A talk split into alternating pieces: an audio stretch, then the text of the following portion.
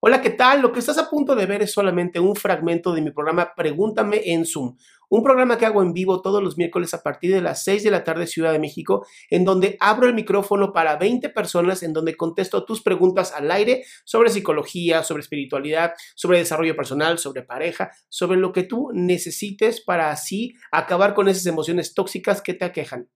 Y bueno, mi pregunta va relacionado a esto. Soy una persona que ha acudido a terapia y han pasado muchos cambios en mi vida y siempre aprendo algo nuevo, ¿no? De mí misma incluso. Entonces me he dado cuenta que soy una persona que no canaliza bien a veces el enojo, ¿no? O sea, como que se enoja y despotrico y luego me siento mal porque dije cosas que no debía haber dicho, ¿no?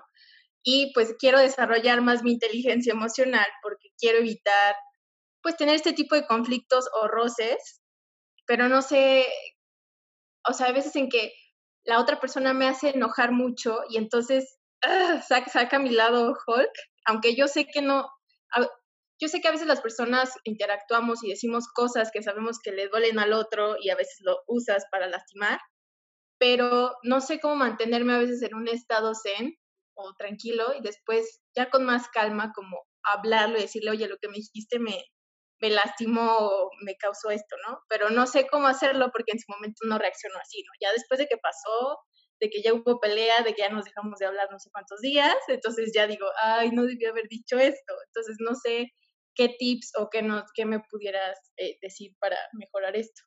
Mira, lo primero, y creo que es bien importante que todos escuchen esto, porque sí es un tema importante de la inteligencia emocional. El enojo no es violencia. Sentir enojo es bien diferente a sentir violencia.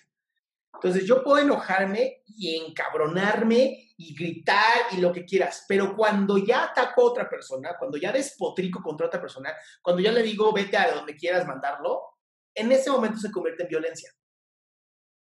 Y es ahí donde la inteligencia emocional entra, en reconocer, ¿estoy enojado, enojada o estoy siendo violento? Eso para mí es fundamental, de verdad, fundamental en el trabajo de la inteligencia emocional, porque mucha gente lo confunde, ¿no? Y, se vale estar enojado y enojada, de verdad se vale, ¿no? Y entonces, ¿qué hago yo? Me conozco, yo me conozco perfectamente cómo soy. Entonces, eh, ¿no? creo que somos bastante parecidos, ¿no? Cuando yo me emputo, me, me despotrico. Entonces, hoy sé que es, ok, siento enojo, lo siento, no puedo hablar contigo en este momento, necesito mi tiempo, tiempo fuera, no sé cómo lo manejes. Eso es bien importante, porque ya tienes claro qué vas a hacer. Ya sabes que puedes llegar a destruir, ya sabes que puedes llegar a, gritar, a decir cosas que después te vas a arrepentir, pero que sí las crees. y entonces se vale decir, ahorita no quiero hablar contigo. No, pero ahorita no quiero hablar contigo. Y me voy, porque me respeto y porque me conozco. Ok. Sí, creo que es súper difícil. Bueno, a mí me ha costado mucho trabajo. Y otra de las cuestiones, ya la última pregunta que te hago, es, em, no sé de qué forma, o sea, soy, soy creyente de que si algo no te parece o algo te está haciendo que te no te sientas cómoda en una relación, en cualquier tipo de relación, amistad, familia, noviazgo, matrimonio, es importante compartir este descontento, pero no no creo que con la intención de que la otra persona cambie, simplemente para que sepa que esa acción te está haciendo sentir de una forma pues no agradable. Y a veces no sé cómo a veces expresar eso, no, no, para que la persona me entienda y no sienta que le estoy atacando. O sea, porque no es un ataque en realidad. O no sé si es un ataque. Entonces, esa es la otra pregunta como que tenía y que estaba muy relacionada cuando te enojas, ¿no? A veces me pasa que comento lo que me está haciendo sentir como incómoda o que me está afectando emocionalmente y las otras personas como que sienten que las estoy atacando y entonces empieza una pelea y a mí no me gusta pues que pase eso. Entonces no sé.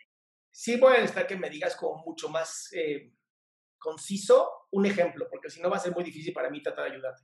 Ok, como, ok, eh, no sé, este es un ejemplo pasas mucho tiempo eh, en el trabajo, o sea, que home office ahorita te absorbe total y a mí también, pero pues siempre yo trato de preguntarte cómo va tu día en tiempos o así, no para que me digas todo lo que está pasando, pero Y entonces a mí el hecho de que no me pongas atención durante muchas horas del día y que incluso no me hables todo un día, no me agrada, porque digo, ¿dónde estoy yo, no? En mi relación de pareja, por ejemplo.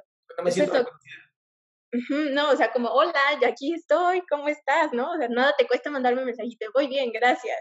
Entonces, cuando expreso eso, a veces se convierte como, es que estoy, estoy muy ocupado, bla, bla, y pues no puedo, y entonces pasa y se enoja y, o sea, como esas cosas pasan y no sé de qué forma expresarlo para que no haya, no sienta que es como un ataque, simplemente necesito esto, por favor, sea un poco más atento. Ok, a ver, vamos a, un, vamos a un ejercicio súper rápido. Yo voy a actuar como si fuera tu pareja y tú me vas a pedir lo que quieres. ok, bueno. No digas el nombre, nada más. No, no diré el nombre, no, no, no. ok, últimamente me he dado cuenta que no has, no, no, no tienes tiempo, no me mandas mensajes. Pausa. Estás empezando mal desde ahí.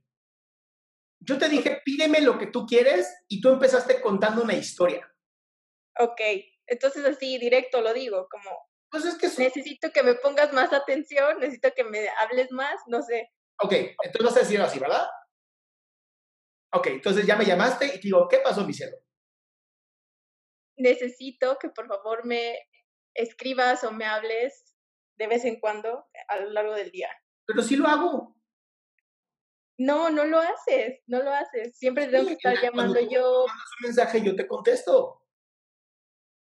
No, eso no sucede. Entonces, ¿qué pasa, no? Ok, entonces lo que tú quieres es que te mande un mensaje por lo menos cada, cada cuánto, ¿cuántas veces? Se vale pedir lo que quieras, ¿eh? Pues no sé, no, es que no es de tantas veces, sino pues tener una conversación con él, y no cuando esté trabajando, sino como pues después o ¿Y, por qué no? A ver, de verdad, ¿por qué no hacer citas? Todos los días nos vamos a ver a tal hora y, y, hacen match. Sí lo he sugerido, pero a veces siento que no es como súper orgánico, o sea, como que tengo la idea de que si es orgánico funciona, o sea, sin necesidad de estarlo pidiendo, creo que es mucho más agradable. No sé, tal vez estoy mal yo. No, no es que estés mal y entiendo de dónde viene esta necesidad. ¿Va? Es la necesidad de ser reconocido y a todos nos encanta. Pero también se vale que tú cumplas con tus necesidades. Entonces, si yo quiero hablar contigo, te voy a marcar. Y si lo que yo necesito es que tú me mandes un mensaje todos los días, te lo voy a pedir así. Flaco, gordo, como le llames. Necesito que tú todos los días me mandes un mensaje. De verdad quiero saber que, que te importo. Sobre todo, estamos en cuarentena, no estamos juntos, está en la chingada. Güey, si no aprendemos a pedir y más dando instrucciones, es bien difícil.